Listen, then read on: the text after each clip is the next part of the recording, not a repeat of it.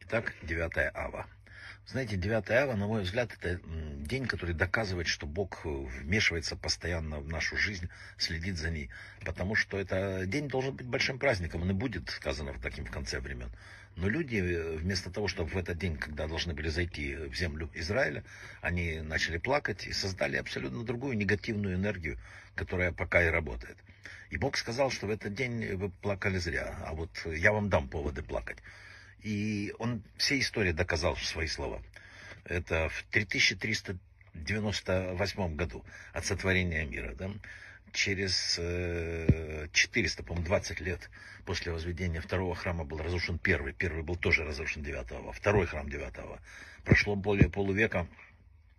Баркова отбил Иерусалим у римлян и даже создал свои монеты.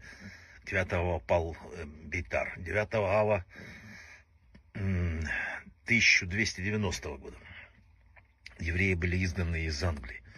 Э, Франция. 9 ава изгнаны евреи из Франции. И, 2 августа, то есть это по 9 ава по еврейскому календарю, император Фердинанд изгоняет евреев из Испании. Причем переносился много раз этот день, пока на 9 ава не пришел. Евреи Рима переселены в первом мире гетто. 9 ава 14 года началась Первая мировая война, которая привела к колоссальным проблемам. Э, в 1882 году в России началась э, санкционированная царем погрома еврейских общин, ну, где была черта оседлости. В 1942 году именно в 9 ава началась депортация евреев из Варшавского гетто, где было около полумиллиона евреев. Следствием 9 ава мировой войны было вот что, гражданская война, банды Петлюры, Махно, Деникин, Колчак, все отряды. Было уничтожено 300 тысяч евреев как минимум. Потом пришли к власти большевики, победил социализм в Германии, который привел к национал-социализму. И 9 ава началась концентрация евреев в Польше, в гетто. Это список э, бесконечный. Да? До сегодняшнего дня мы отмечаем 9 ава постом.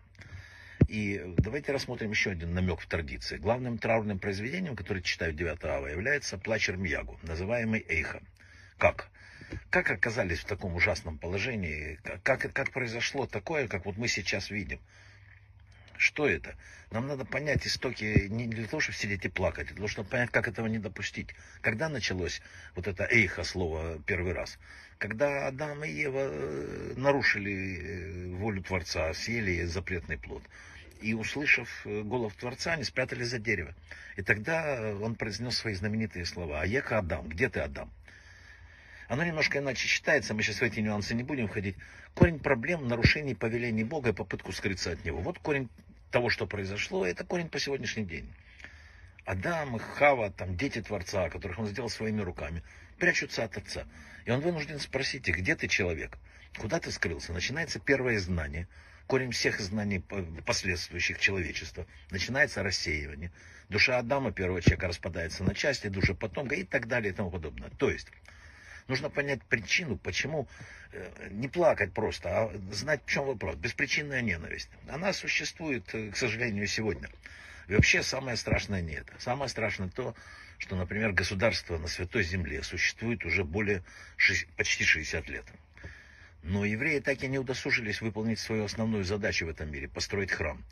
Наши мудрецы говорят, что поколение, в котором храм был не отстроен, оно как бы его разрушило. Итак, мы поколение разрушителей храма. Вот где трагедия, вот о чем надо плакать. И стоит посвятить сегодняшний день осмыслению этого горького факта. Ничего другое не нужно. Просто сидеть поплакать и потом пойти э, быстренько покушать, это не тот случай. Надо подумать, почему именно я не внес ту лепту, которая могла бы изменить мир и построить храм. Вот это правильный подход к 9 аву. Всего наилучшего.